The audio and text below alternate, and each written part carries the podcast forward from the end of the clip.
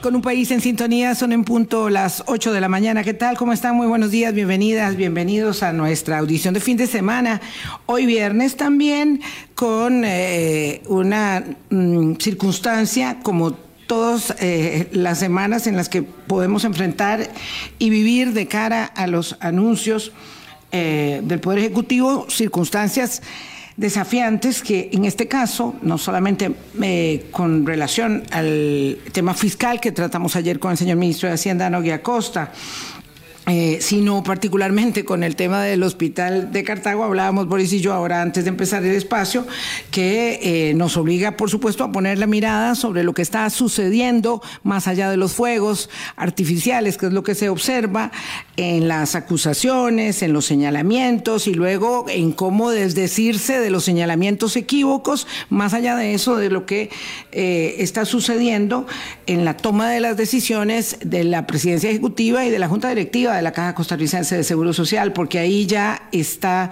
observándose cómo se va este, moviendo en eh, asuntos sustantivos las decisiones del día a día de la Caja de Seguro Social. Y eso sí, más allá del dime que te diré, es significativo y necesario de observar en lo estructural, en lo significativo que deviene ser el tema de la seguridad social en, y la toma de las decisiones en su conjunto. Boris, ¿qué tal? ¿Cómo estás? Muy buenos días. Buenos días, Vilma, y buenos días a todos los amigos y amigas de Hablando Claro, aquí en Radio Colombia.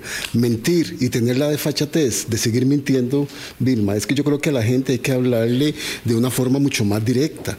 Ya esta situación patológica en que nos han ido metiendo a tal punto que yo ahora llamé temprano a un médico amigo del hospital de Cartago como para corroborar, porque en un ambiente como el que estamos viviendo ya uno duda de todo y entonces tiene que corroborar.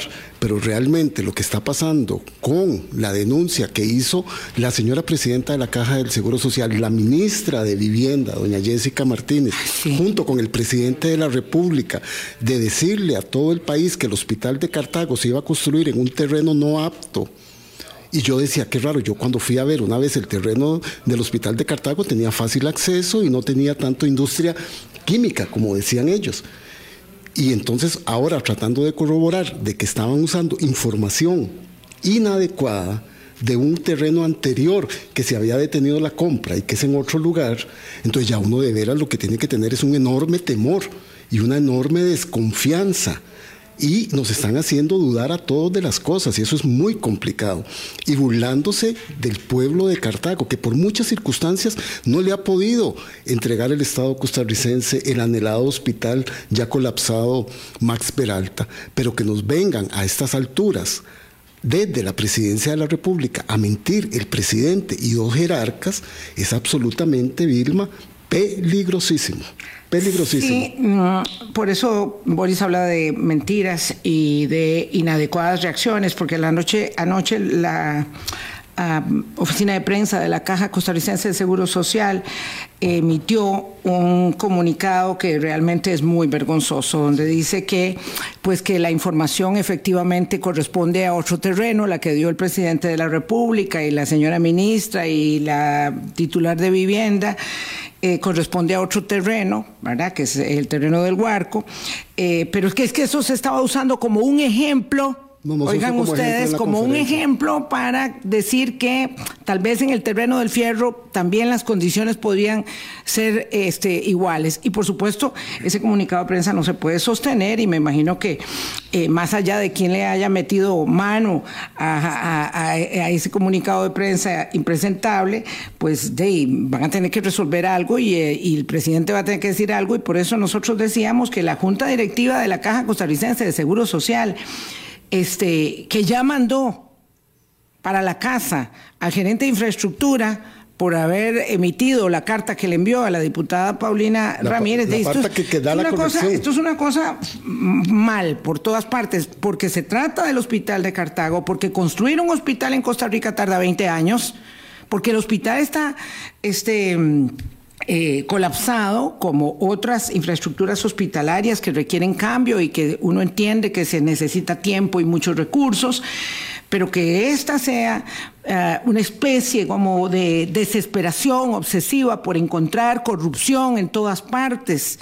Este, yo escuchaba la conferencia de prensa y el presidente aludió incluso a la administración Arias Sánchez para ver este, quién gobernaba en el momento que se buscaba el terreno. Y ahora recordamos todos que claro que hubo mucha deliberación sobre el primer terreno que se intentó comprar y que se, eh, pues obviamente para eso son los estudios, se determinó que no era viable. Ahora ya echando uno el cassette para atrás, recuerda que eso pasó en aquel momento. Pero ahora yo, este, bueno, me disculpo mucho con nuestro invitado que está aquí, dice que yo hubiera puesto el, el, hubiera puesto la radio para escuchar el programa si era de otro tema en lugar de venir hablando claro. Es que tiene mucho que ver. Ayer estaba intercambiando. tiene mucho que ver. Tiene mucho que ver con lo que está pasando en el país. Ayer estaba intercambiando WhatsApp con una querida funcionaria pública y me dice, Boris, estamos trabajando con miedo.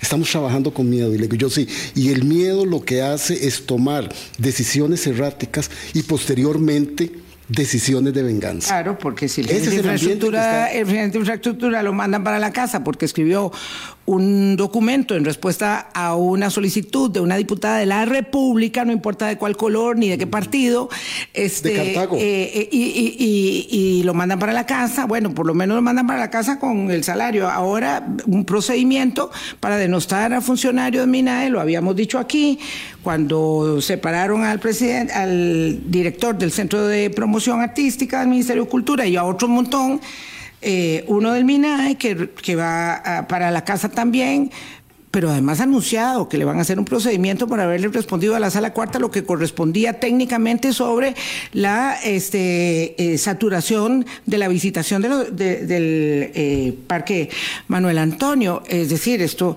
por, qué no, no gobiernan? Por Dios, sí, que no se, gobiernan? Que se vaya la presidenta de la Caja y la ministra de Vivienda a desarrollar los planes que van a seguir en el futuro. Y el hospital de Cartago, nada más, don Eric, disculpe, se ha retrasado porque había que hacer el hospital de Turrialba, que era necesarísimo, que estaba en peores condiciones, el hospital William Allen, y estamos pronto a que Costa Rica le entregue a Turrialba y a toda esa ya zona. Se va, ya se va a entregar la obra un hospital nuevo. Don Eric Sharp, porque si no, no, no puede ser. Don Eric Sharp es el presidente de la Coalición Costarricense de Iniciativas de Desarrollo, CINDE. Em, eh, la ruptura entre CINDE, COMEX y Procomer, que también forma parte de toda esta circunstancia en la que se precedió con la ruptura con la Fundación Omar Dengo y sigue luego con las circunstancias en torno al sistema para banca de desarrollo en unos mismos días, en unas mismas semanas. Eh, pues habían sido, eh, yo no diría que cautos, absolutamente silenciosos y no habíamos podido conversar con él y después de muchísimos intentos logramos que nos concediera esta entrevista, don Eric, para explicar eh, cómo se produce esta, esta ruptura de una relación tan fructífera entre tres entidades del Estado costarricense que han hecho política pública durante tanto tiempo en la promoción eh, de las exportaciones del país y en la atracción de las inversiones, eh, tal vez en uno de los únicos músculos eh, ejercitados, firmes, fuertes de la productividad costarricense mm, y que nos sorprende a todos.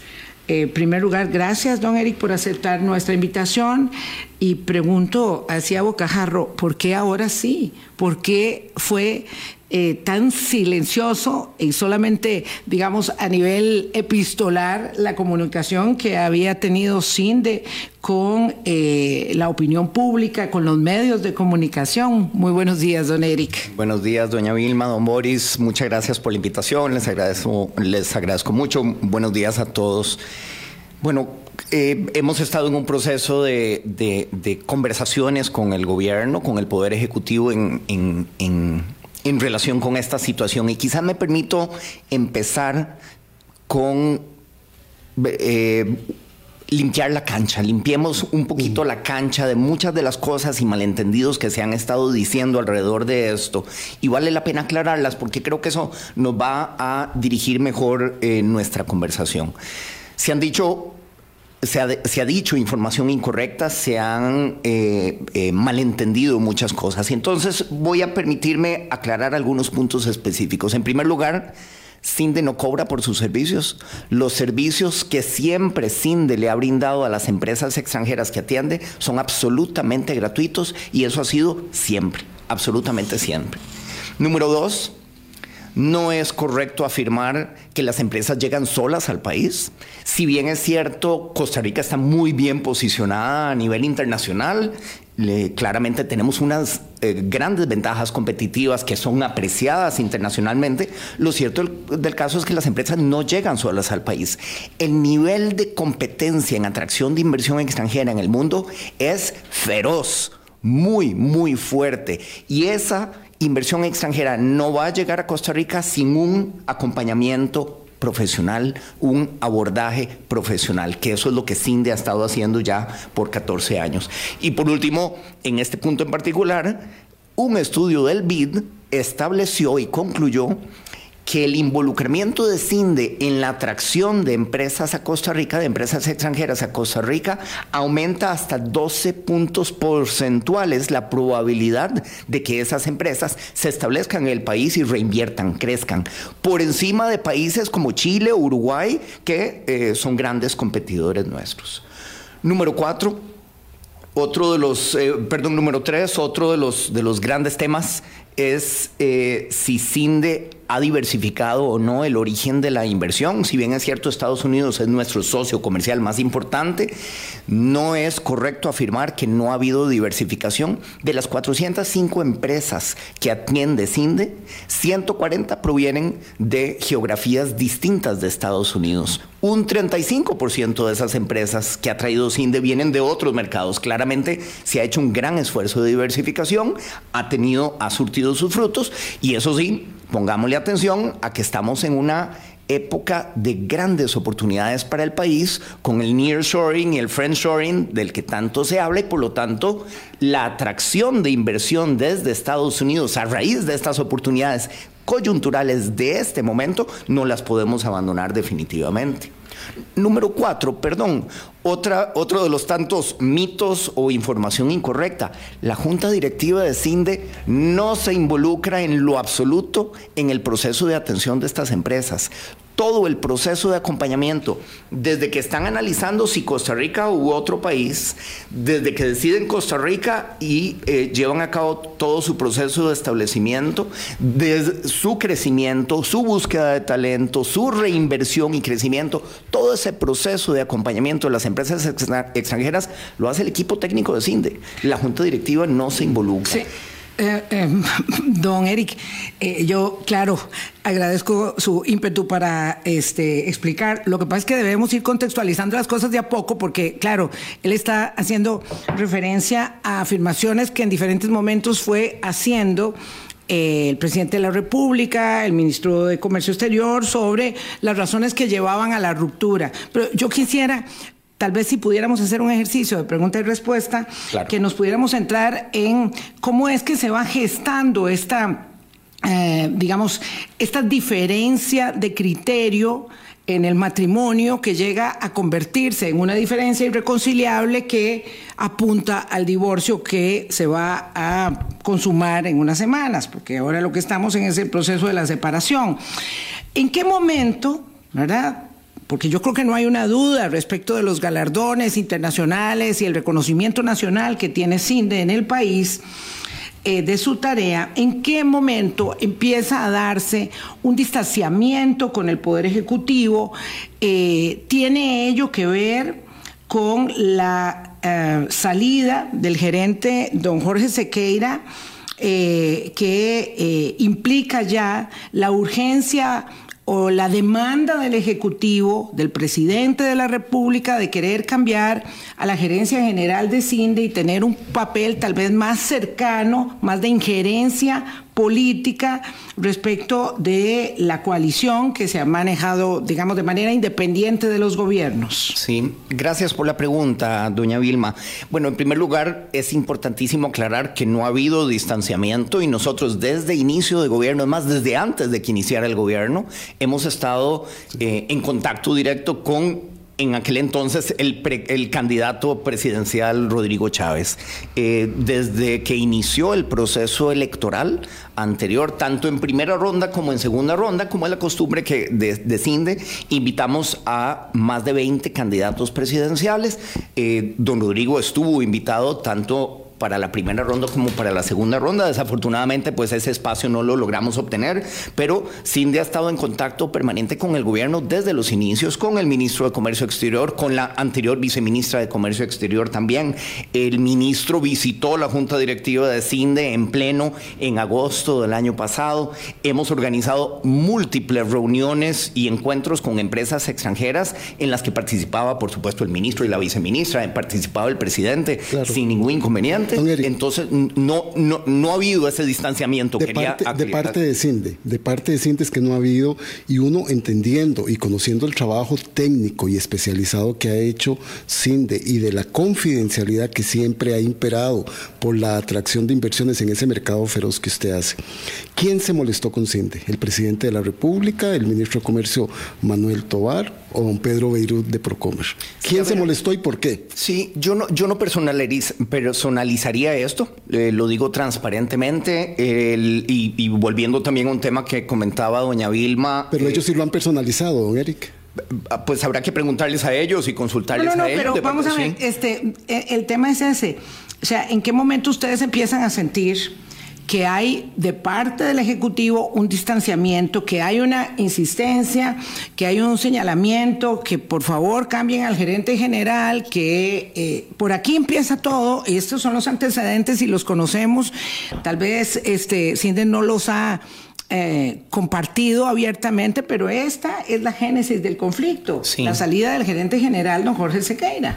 A ver, empecemos por aclarar que don Jorge Sequeira hace más de un año, en el gobierno anterior, ya me había manifestado a mí su intención de salirse de CINDE. Él ya llevaba siete años en ese momento, al final terminó completando ocho años muy exitosos en CINDE y ya lo había manifestado. Digamos, este era un proceso que ya se venía, ni siquiera sabíamos quién iba a ser el nuevo presidente.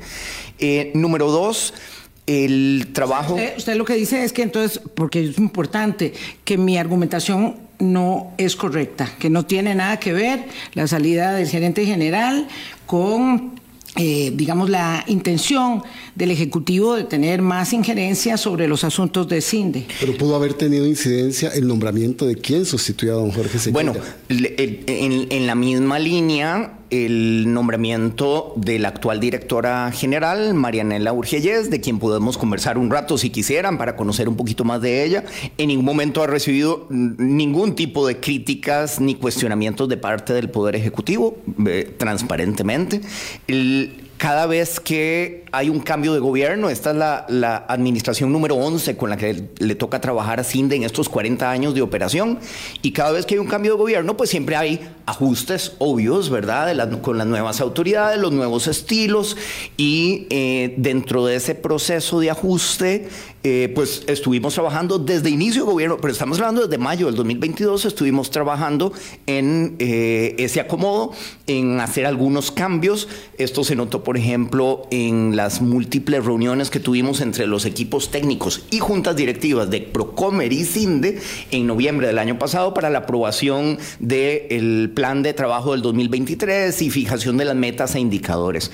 Como parte de ese, eh, en ese proceso viene o en esa época viene el cambio de dirección general. Nosotros llevamos a cabo un proceso de, búsqueda de la dirección general absolutamente profesional y técnico. contratamos a la empresa PricewaterhouseCoopers para que nos ayudaran a buscar con un perfil técnico absoluto y hacer un montón de evaluaciones. Y fue un proceso de, de tres meses con afán de transparencia, hubo interés del Poder Ejecutivo en conocer de este proceso y nosotros mantuvimos al Poder Ejecutivo informado. de este proceso, inclusive el presidente solicitó expresamente los nombres de las personas que estaban siendo consideradas. El proceso lo lideró Price Waterhouse y nos pasó una lista de cinco personas. Aplicaron más de 200 personas a este puesto. Price Waterhouse hizo un montón de evaluaciones. Eh, nos pasó a CINDE una lista de cinco personas. Esas cinco personas se... Eh, eh, transformó en una última terna que fue donde se eligió únicamente por razones ¿Y el presidente eh, conocía las cinco o la terna? Perdón, El presidente llegó a conocer. ¿Las ¿no? cinco o la selección Terna. final? ambas. Bien. Ambas. Ambas. Conoció las. Sí, y es que eso es lo extraño, ¿verdad? Porque por la experiencia internacional que ha tenido el presidente Chávez en el Banco Mundial, por el conocimiento que tiene el ministro Tobar del comercio exterior y los puestos que ha tenido en representación de Costa Rica, y también por el enorme conocimiento de, de las condiciones de competitividad del país y de promoción de las exportaciones de don Pedro Beirut en Procomer, es que uno dice, ¿cómo que en esta oportunidad, con esa visión que podrían tener ellos tres, le ponen una trabazón a uno de los de las patas ejecutoras más importantes, más técnicas, más especializadas, que es la de atracción de inversiones. Sí. Entonces, por supuesto que eso no, no, no queda uno tranquilo con los argumentos que se dan de lo que ha pasado. Bueno, quizás es el mejor momento para analizar las cuatro razones que ha dado el Poder Ejecutivo para esta terminación. Va- vamos a ver, este, eh, vamos a ir a una pausa y luego vamos a ver las razones que argumentó el Ejecutivo, claro. Eh, don Eric, para terminar ese capítulo, que yo sé que es incómodo, ¿es cierto o no que cuando usted concurre finalmente a una audiencia que habían solicitado meses antes a la Casa Presidencial y usted le informa al presidente de la República que le tiene buenas noticias, que ya hay una directora general nombrada y le da el nombre de la persona, el presidente de la República dice, le pregunta al ministro de Comercio Exterior si él sabía de eso. El ministro le, informa que no, que no sabía, que está usted informando, don Eric pre- sí, el director, el presidente de la, de la eh, selección, y el presidente dice, "Ah, entonces aquí se acabó esta reunión.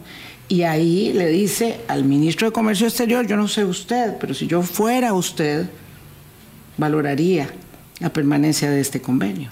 ¿Esto es cierto o es solamente eh, Una elucubración? Sí, a ver, eh, tuvimos esa reunión, efectivamente la habíamos solicitado desde diciembre y por temas de agenda se pudo concretar hasta marzo, hasta finales de marzo. Yo atendí esa reunión. Fue una reunión para hablar de muchos temas en general, de la triada y del trabajo conjunto, y entre esos temas se incluyó el proceso de selección de la persona que ocuparía la dirección general, del cual ya habíamos hablado previamente eh, con, con el propio presidente y con el ministro, y en ese momento efectivamente yo le, yo le comuniqué cuál fue la decisión técnica que tomó la Junta Directiva con base en todo este proceso. Eh, digamos que sí fue un momento de, de tensión, es, es posible que el presidente haya querido tener un, todavía una participación mayor en el proceso, pero como todas estas reuniones, continuamos y por eso es que No tuvimos... se terminó la reunión, sino que siguieron adelante cual- tal cual, ¿no? Pues tuvimos eh, unas semanas después otra reunión ya con toda la junta directiva en donde continuamos el proceso de ver de qué manera salvar esta estructura de la triada de comercio exterior que es importante porque esta no es claro, una pasa es discusión que la reunión con la Junta Directiva, entiendo yo, se produce cuando ya está anunciado el rompimiento. La reunión se solicitó de previo. al- Claro, pero a- se produce después del rompimiento. Correcto, Yo, así yo sé que para usted, es obvio, es muy difícil hablar de los entretelones de la separación, porque claro, eso pasa. Estábamos casados, éramos felices y todos los amigos creían que nos llevábamos muy bien, pero de pronto anunciamos la separación y la gente se queda como, ay, Dios mío, claro, ¿qué pasó ahí?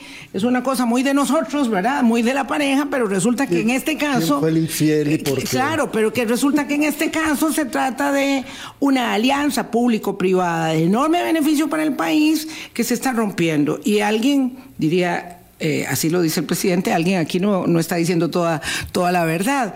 Este, lo cierto es que, por incómodo que sea, si hay un distanciamiento, hay una separación y se va a firmar un divorcio en pocas semanas, porque estamos en el periodo de los tres meses que corren para la ruptura del convenio. Vamos a hacer una pausa y regresamos. Colombia. Con un país en sintonía, 8.26 minutos de la mañana. Entonces, una vez que el presidente de la República, recapitulando, se entera de que se ha nombrado una directora general en CINDE, dice aquí se acaba la reunión y después veremos. Y se anuncia unos días después, muy pocos días después, eh, la ruptura. Esto se filtra, en realidad no se, no se anuncia. Algunos amigos empiezan a enterar que las cosas no están bien en la pareja y hay alguno que cuenta y le cuenta a los demás, no digas nada, no digas nada y después todo el mundo sabe, todo el mundo sabe que la pareja está mal avenida. Se filtra eh, la ruptura del contrato entre Cinde eh, y Procomer. Eh, y bueno, eso obliga al ministro de Comercio Exterior, según la cronología básica de los acontecimientos que uno ha ido anotando, eso obliga al ministro de Comercio Exterior y al director general de Procomer, el señor Beirute, a salir en una conferencia de prensa que aquí este, comentamos, ¿verdad? Eh, eh, explicando las razones de la ruptura. ¿Por qué ustedes, claro, porque a veces uno no se quiere divorciar, don Eri, pero lo divorcian unilateralmente? Hay uno de la pareja que quería hacer un esfuerzo mayor y yo sé que usted es el de la pareja que quiere hacer el esfuerzo mayor, pero es que se le rompió el matrimonio y me da mucha pena este, porque usted quiere componer, usted quiere que vayan al psicólogo, usted quiere ver si hay alguna amiga, mejor amiga, mejor amigo que resuelva, pero esto parece que no va por ese lado eh, y aún así, ¿verdad? La contraparte dice, bueno, vamos a tener un proceso de conversación, vamos a recibir a la junta directiva, vamos a pedirles después de recibir a la directiva que nos hagan un plan, pero todo ello implica, mientras tanto, que el marido dice, no, esto no se va a arreglar por ninguna parte y le sigue diciendo a los amigos, aunque ya hayamos ido donde el psicólogo, esto no se va a resolver. Y eso es, eso es ni más. Digo, tal vez lo banalizo y lo simplifico burdamente, don Eric, pero por favor, esto fue lo que pasó. Digamos, en real política. Sí, ha sido bastante más complejo que eso, por supuesto, y, los divorcios son bastante complejos, ¿verdad? Eh, efectivamente. Quizás vale la pena analizar las cuatro razones por las cuales el gobierno está dando y, por qué nosotros, con todo el respeto, no estamos de acuerdo con esas razones, porque claramente no estamos de acuerdo. Número uno, la primera es falta de presupuesto. La primera razón que dan, falta de presupuesto. La realidad de las cosas es que el presupuesto de COMEX del año 2023, aprobado en el 2022, consideraba los aportes que, según el convenio, iba a hacer a, a, y por lo tanto, pues ese presupuesto ya estaba considerado, ¿verdad? Entonces... ¿Y de cuánto es? Porque también se ha elucubrado mucho de que son cifras millonarias para sostener un staff. No, y ahora podemos entrar un poco al tema del presupuesto, porque específicamente el presupuesto que aporta eh, COMEX es de un 20% del presupuesto de CINDE. El presupuesto que aporta Procomer a CINDE, por lo menos hasta el convenio ¿verdad? que ha estado vigente, es de un 47%. Y el resto viene de un convenio con el ICT y aportes que hace, eh, que hace el, el, propio CINDE, ¿verdad? De fondos propios. Entonces, pues que, que hayan problemas de presupuesto, eh, pues estaba considerado desde el año pasado cuando se aprobó el presupuesto de COMEX y por lo tanto pues no nos parece eh, una justificación razonable. La segunda, que no hemos sido exitosos ni proactivos atrayendo inversión extranjera fuera del gran área metropolitana. Eso es absolutamente incorrecto y lo debo decir de manera firme. CINDE lleva 10 años trabajando eh, en la atracción de inversión fuera del gran área metropolitana, apoyando a, aproximadamente 20 cantones, 20 municipalidades, 20 comunidades para ayudarles a elevar sus niveles de competitividad. Y los resultados se han ido dando. Al día de hoy hay 36 proyectos de inversión extranjera que CINDE ha traído al país que se han ubicado fuera del gran área metropolitana. Eso significa que se han generado 5 mil empleos en estos últimos ocho años fuera del gran área metropolitana y a eso hay que sumarle otros 5 mil empleos de empresas extranjeras que si bien es cierto no están establecidas en el gran área metropolitana, están dentro del gran área metropolitana, han contratado con unos programas de trabajo virtual desde la casa, han contratado a talento que está ubicado fuera del gran área metropolitana y por lo tanto, si bien es cierto, todos quisiéramos que estos números sean mucho más elevados, son números importantes gracias al trabajo que Cindy ha hecho y porque la atracción de inversión extranjera fuera del gran área metropolitana ha sido una prioridad de CINDE. Y hoy en día, lo pueden ver perfectamente en la página de CINDE, en el, en el plan estratégico, es el eje número uno de CINDE, la atracción de inversión extranjera fuera del gran área metropolitana. Por eso es que CINDE fue tan proactivo apoyando técnicamente la aprobación en la última legislatura, en la legislatura anterior, pues eh, antes de, del cambio de, de, las elecciones, del proyecto de promoción de la competitividad o el fortalecimiento de la competitividad territorial. Es una ley que ya está vigente, sí. en la que se algunos incentivos para la, el establecimiento de inversión extranjera fuera del gran área metropolitana. ¿Y por qué razón? Hay algo súper importante que todos, el Poder Ejecutivo y todos los costarricenses tenemos que reconocer, y es que fuera del gran área metropolitana, estas zonas enfrentan una serie de retos importantes que hay que ir superando poco a poco para que sea más fácil atraer inversión extranjera, para que sea más fácil que una empresa tome la decisión de establecerse en esos lugares, como temas de conectividad, temas de infraestructura, temas de búsqueda de talento, inglés, etcétera, que no son, no, no son retos menores. Pero este es, este es, digamos, un asunto eh, muy, muy sensible, porque es tal vez el argumento más poderoso que se ha esgrimido en términos de la mmm, incapacidad que argumenta el Poder Ejecutivo tiene CINDE para traer inversión extranjera fuera del gran área metropolitana. Pero lo cierto es que tristemente habría que señalar que esta es una incapacidad que ha generado el país a lo largo de muchas décadas, uh -huh. porque no solamente por el asunto de la conectividad, por el asunto este, de las capacidades y habilitaciones de los territorios. Entonces, claro, uno entiende ¿verdad? Que haya tantos esfuerzos, pero esos esfuerzos no pueden dar mayores resultados.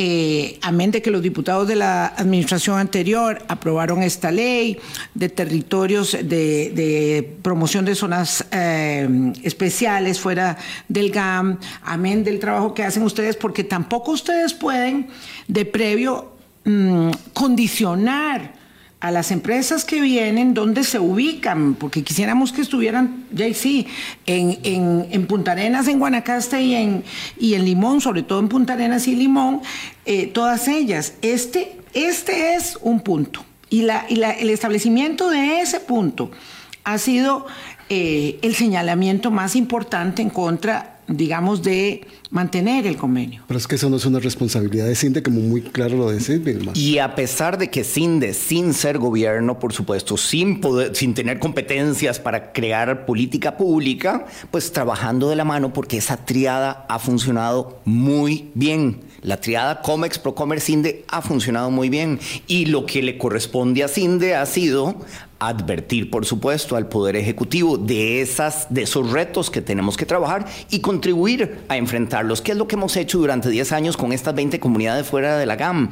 Lo que se ha hecho es un trabajo muy de la mano con municipalidades, con instituciones académicas, con sector privado, con grupos comunales, para mapear cómo se pueden resolver esos retos, cómo podemos eh, atraer la enseñanza del inglés eh, a, esas zonas, cuáles son las debilidades, qué es lo que las empresas extranjeras, que claramente CINDE conoce, están requiriendo para que todas esas comunidades puedan, por supuesto, en coordinación con los gobiernos locales y, y el gobierno central, pues mejorar esas situaciones, los temas de agua, los temas de electricidad, son temas vitales para que finalmente sea la empresa extranjera la que decida, porque aquí CINDE no incide en lo absoluto en las decisiones de la empresa extranjera, ni dónde se ubica ni a quién contrata. Esa es decisión pura de la, de la, de la empresa extranjera. Y para rendir a la verdad, Vilma y don Eric, en dos oportunidades que yo tuve fuera del país de ver las presentaciones de la triada Comercio Exterior, Procomer y Cinde, siempre se lleva el tema de inversiones fuera del gran área metropolitana. Vilma. Pero obviamente, como lo está diciendo don Eric, las condiciones estructurales de algunos de nuestros territorios no da para inversiones tan sofisticadas como las que busca el país. Y por eso es que las propuestas que le hemos presentado al presidente son propuestas tendientes a conservar la estructura actual que se puede modificar, por supuesto que se puede modificar y se ha modificado durante muchísimos años Que se puede mejorar, no nos cabe la menor duda. Ese fue de hecho parte del trabajo que hicimos en conjunto con los equipos técnicos y la Junta Directiva de Procomer el año pasado cuando se estaba aprobando el plan de trabajo y las metas e indicadores del 2023. Que se puede mejorar definitivamente, pero las propuestas que le hemos presentado al presidente de la República pues están dirigidas a conservar esa estructura básica porque la triada definitivamente ha funcionado. En la propuesta, en la primera propuesta que le presentamos al presidente se basaba básicamente en conservar lo que llamamos nosotros la adenda 8, que es eh, eh, la última adenda a ese convenio que establecía el, aporte de Procomer a CINDE hasta por un 20% del canon, y esto es muy importante, esto no viene de los costarricenses, el aporte de Procomer viene del canon que pagan las empresas de zona franca, muchas de ellas atraídas por CINDE, que se le pagan a Procomer, ¿verdad? No es que viene de los impuestos de los costarricenses, ¿verdad? Y entonces la propuesta número uno es mantengamos el adendum en cuanto a Procomer, tal cual como está vigente hoy en día no sigamos recibiendo fondos de cómics, así le planteamos al, presidente, liberemos a cómics, digamos, de esa obligación y eh, pues coordinemos mejor nuestro trabajo. En esa reunión... Ustedes plantean que ya no mm, podrían, digamos, prescindir de los fondos de cómics. Así es, doña Vilma. tener, eh, digamos, la manutención de Procomer. Correcto. Y todo esto con miras a buscar una solución que mantenga la estructura actual con ajustes, ¿verdad? Sin embargo, el presidente... ¿Cuál es la erogación, perdón, de, solamente de Procomer? Solo la de Procomer son aproximadamente 2.8 millones de dólares. Ese es el, esa es la erogación que Procomer ha estado haciendo hasta la fecha. Ese es el 47% que Procomer ha estado aportando. Y que proviene... 8 millones por año. Por año, correcto. Y que proviene no de fondos públicos, sino del canon que pagan Así es. las empresas que están instaladas en el país. ¿A qué monto entonces renunciarían? Es, ese es el 47%. Digo, ¿el monto de cómics cuál sería? Es aproximadamente un millón de dólares. No tengo el dato exacto, pero es aproximadamente un millón de dólares. Entonces está, digamos, en disposición posición CINDE de pedir, de, aceptar una disminución de la pensión alimentaria mm. eh, para seguir operando, para seguir con la misma... Pues en realidad mucho más. Y le explico por qué, doña Vilma. Porque cuando le presentamos esta propuesta al presidente, el presidente nos la rechazó y nos dijo, esto, yo lo que necesito es que me presenten un eh, plan de negocios. Si yo tengo fondos públicos y los voy a invertir en esta alianza público-privada, que pues ha sido muy exitosa, yo quiero conocer no solo cómo se van a utilizar, sino cuál va a ser el rédito que voy a recibir yo país, por supuesto, ¿verdad? Eh, en esta inversión. Y entonces, lo que nos dimos a la tarea, y aquí viene la propuesta número dos, es de preparar una propuesta todavía más amplia y, digámoslo así, más agresiva con tal de salvar la estructura, de conservarla, pero con otros cambios. ¿Y en qué consiste esa propuesta número dos? Bueno, efectivamente seguir recibiendo fondos únicamente de Procomer, pero no hasta un 20% del canon como lo establecía la adenda 8, sino hasta un 5%. Es decir, reduciendo de manera considerable el aporte de Procomer a CINDE. Número dos, que CINDE se enfoque únicamente en ciertas áreas o industrias o sectores en los que tenemos más experiencia, ¿verdad? El objetivo nuestro siempre ha sido seguir creciendo con otras áreas e industrias. Bueno, en esta propuesta nos enfocamos en ciertos sectores estratégicos muy específicos, ¿verdad? En los que tenemos más experiencia. Número tres, no recibir, se mantiene eh, la, la idea, la propuesta de no recibir fondos de cómics con un plan de transición, ¿verdad? Que eso nos parece muy importante para no afectar los servicios que se están dando ahora y fortalecer, sin de mantendría el aporte propio que CINDE estaría haciendo eh, con, fondos propios, ¿verdad? Que es aproximadamente un millón de dólares al año. Y por último, una mayor coordinación. Le propusimos al presidente toda una estructura de un Consejo Estratégico de Inversión Extranjera Directa, así como inclusive la posibilidad de que el Poder Ejecutivo designe a un observador en la Junta Directiva de CINDE y cualquier otra idea, en realidad la apertura que hemos demostrado, porque no no tenemos nada que esconder y nuestra operación es absolutamente transparente y auditada, eh, pues es una apertura de sigamos trabajando. Claro, pero esta mm, presentación de la propuesta, ya vamos a ir a la pausa para regresar sobre ello, está, digamos, en la consideración en este momento. Así es. Eh, lo que sucede es que antes de recibir la propuesta, ya estaba claro que no había interés y no, insisto, no por parte de CINDE, sino de la contraparte, de no continuar adelante con la relación. Vamos a hacer una pausa y regresamos. Colombia. Con un país en sintonía 843 esta ruptura en proceso entre CINDE, COMEX y Procomer parece conducirse hasta la fecha final de inicios de agosto, donde, digamos, se concretaría este plazo de la separación. Eh, don Eric, porque vamos a ver, yo quisiera entender lo que ustedes pretenden es hasta el último momento intentar que haya una recuperación eh, aunque sea, digamos, debilitada o maltrecha de las posibilidades de la convivencia, para mm. continuar con el aval del gobierno de Costa Rica para que la coalición costarricense de iniciativas de desarrollo se iba llevando este, ese anillo que le ha dado, digamos, el reconocimiento de su tarea internacionalmente. ¿Es eso lo que pretenden, don Eric? Definitivamente, doña Vilma, eh, y algo que puedo afirmar de manera eh, categórica y con absoluta convicción es que nosotros vamos a continuar siendo expertos en atracción de inversión ah, extranjera en el país. no es que desaparecen. No va a desaparecer, de eso no hay duda. Nosotros vamos a seguir apoyando a nuestras empresas. Por supuesto que toda esta situación y la que usted mencionaba antes del corte ha generado un, poco de incertidumbre, ¿verdad? Y hemos tenido contacto con las empresas, nos han agradecido y han eh, revalidado el gran, el, gran aporte, ¿verdad?, de los servicios y apoyo de Cindy a las empresas. Y nosotros lo, lo, que les hemos dicho, y así va a ser, es que no las vamos a abandonar y nosotros vamos a seguir operando, vamos a seguir apoyándolas.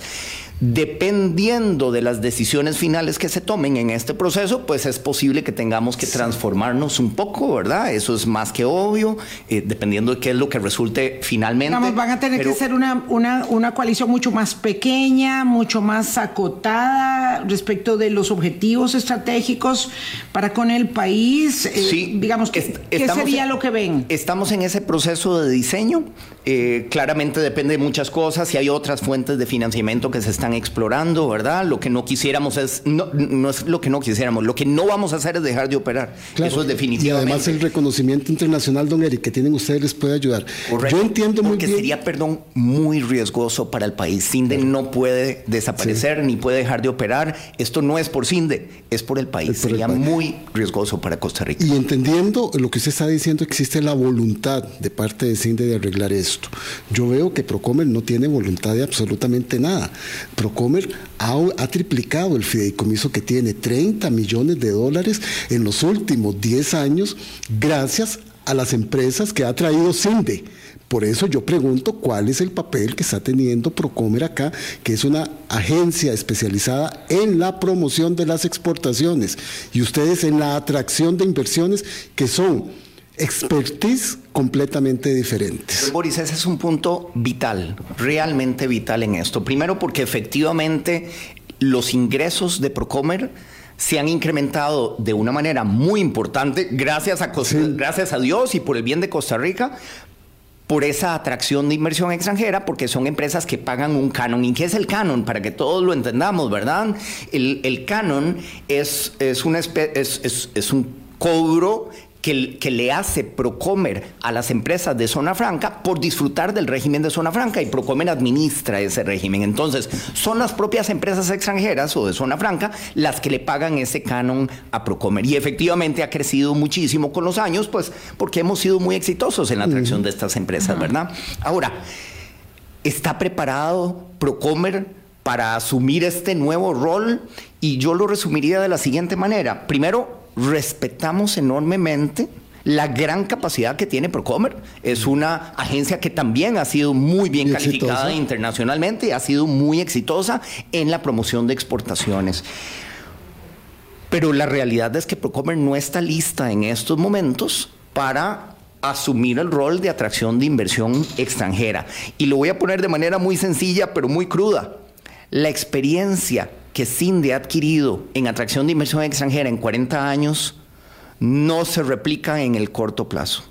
Son 40 años que lleva CINDE aprendiendo a hacer este esto. Es, es, un trabajo muy especializado y por eso es que en la misma propuesta que le presentábamos al señor presidente, pues hicimos referencia a alguna serie de riesgos importantes en el cambio de la estructura, mm. sobre todo si no hay transición adecuada. Ustedes le presentaron la propuesta al presidente, bueno, eh, se la enviaron por correo electrónico, supongo yo, porque no los recibieron para presentar la propuesta. El presidente, el, Ejecutivo tiene un plazo para responderles sobre la propuesta. Eh, así es, eh, doña Vilma. Por ley, pues eh, las instituciones públicas tienen un plazo de 10 días hábiles para responder. Entonces, pues en, principio la próxima semana podríamos o deberíamos estar recibiendo alguna respuesta. De momento no hemos recibido ninguna respuesta y asumimos fue una propuesta bastante completa, muy, muy completa, muy fundamentada en estadísticas de todo lo que ha hecho CINDE, todo lo que se proyecta hacer CINDE y todo lo que se perdería si CINDE no yo, no lo dudo. Lo que pasa es que sigo este, tercamente señalando que este es un problema de orden político y no de orden técnico o metodológico o presupuestario incluso, sino más de eh, orden político. Eh, es cierto que llegamos a este punto por una determinación del Poder Ejecutivo, pero no puedo dejar de terminar el programa y pedirle una reacción eh, en el sentido de que esta decisión también se adoptó eh, con el concurso de las cámaras empresariales del país y que si bien es cierto la Asociación de Zonas Francas se pronunció inicialmente en contra, luego guardó absoluto silencio después de que tuvieron un encuentro con el Poder Ejecutivo. Por lo tanto, eh, habiendo escuchado muchas voces y sabiendo que tienen mucho respaldo político y de actores tan serios como el exrector del tecnológico, don Julio Calvo, y otros muchos eh, del país, lo cierto es que ustedes no recibieron el apoyo de las cámaras empresariales, ni siquiera de la Asociación de Zona Franca, don Eric, y eso es muy revelador en este momento. ¿A qué lo atribuyen, don Eric? Sí, ha sido una coyuntura bastante particular y extraña. Yo no diría que no recibimos el apoyo de las cámaras empresariales, sino de algunas cámaras empresariales, porque otras sí se manifestaron de manera muy firme eh, pues a favor de continuar con eh, la triada de comercio exterior. En la Junta Directiva de Procomer hay representación de cuatro cámaras específicas, además hay tres representantes del Poder Ejecutivo y por supuesto el ministro de Comercio Exterior que por ley preside como presidente de la Junta Directiva de Procomer. Esa eh, sesión de Junta Directiva donde se toma el acuerdo de dar por terminado el convenio de Procomer, con CINDE, porque la decisión de COMEX eh, es exclusiva de COMEX, obviamente. Eh, nosotros solo hemos tenido acceso al acta como tal, no conocemos más detalles que los que indica el acta. Lo cierto del caso es que eh, sí hubo ciertas discusiones. Eh, hubo dos representantes del Poder Ejecutivo y el representante de UCAEP que eh, manifestaron o, solicitaron que de previo a tomar una decisión como esta se presente muy el tímidamente, plan Muy tímidamente. Claro, pero ese, plan... El conglomerado empresarial del país que avala la inversión extranjera directa con tanto entusiasmo, eh, no tuvo el músculo para decir que esta decisión este, no debía ir tal, tal, cual, digamos, se adoptó. Y en ese sentido, digamos que habría que entender que ustedes van hacia una nueva etapa que a mí me gustaría pues que luego pudiéramos conversar sobre ello cuando se concrete la firma del divorcio en inicios de agosto, me entiendo que el 2 de agosto, fecha muy emblemática, este, y que entonces haya, digamos, un nuevo derrotero para la coalición costarricense de iniciativas de desarrollo. o, aportaría yo que quizá este conglomerado empresarial está creyendo lo que nos ha dicho el Poder Ejecutivo, que, que Procomer tiene la capacidad de conjuntar los trabajos como agencia promotora de exportaciones y de atracción de inversiones, y eso no se hace de la noche a la mañana, don Eric. Efectivamente, sobre todo cuando analizamos los resultados de CINDE, porque CINDE año tras año ha sido cada vez más eficiente en el uso de esos fondos que eran aportados, eh, que era otro, otra de la información incorrecta que se había circulado. La realidad de las cosas es que para CINDE cada vez ha sido más barato generar empleo con estas, eh, estos fondos que son contribuidos por COMEX y Procomer. Y les doy números. En el año 2022, cada empleo generado le costaba a CINDE de los aportes de COMEX y Procomer 155 dólares. En el año 2018, hace solo cuatro años, nos costaba 405 dólares. Es decir, hoy en día utilizamos muchísimos menos recursos para generar cada empleo que resulta de esta inversión extranjera directa. En otras palabras, los resultados de CINDE son contundentes.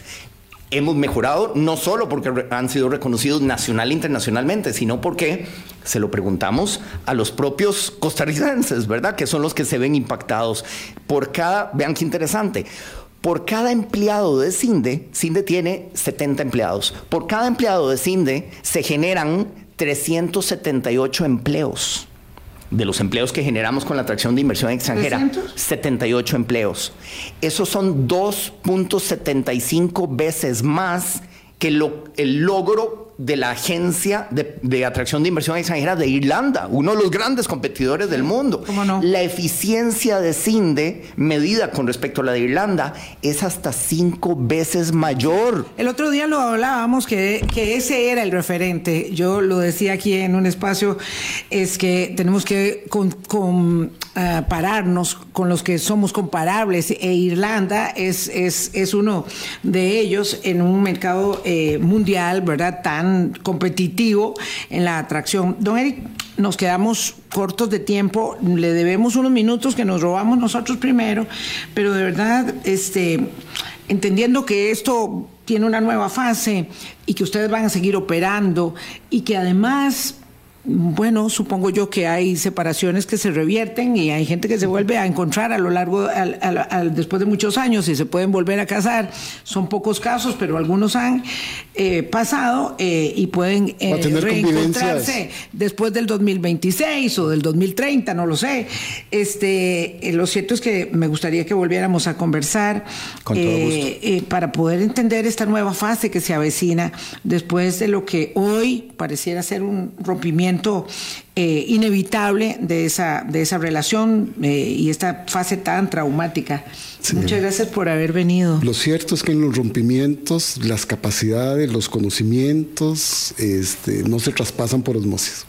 Bueno, entonces hay, hay, que seguirle poniendo, sí, hay que ponerle mucho ojo a lo que va a dar como respuesta el Ministerio de Comercio Exterior y Procomer a esta promesa que se está haciendo de, este, de, este, de este recambio. Para continuar, vamos a hablar en unos días próximos con uno de los directivos de Procomer, nuestro buen amigo don Víctor Umaña, que tiene también mucho que contarnos.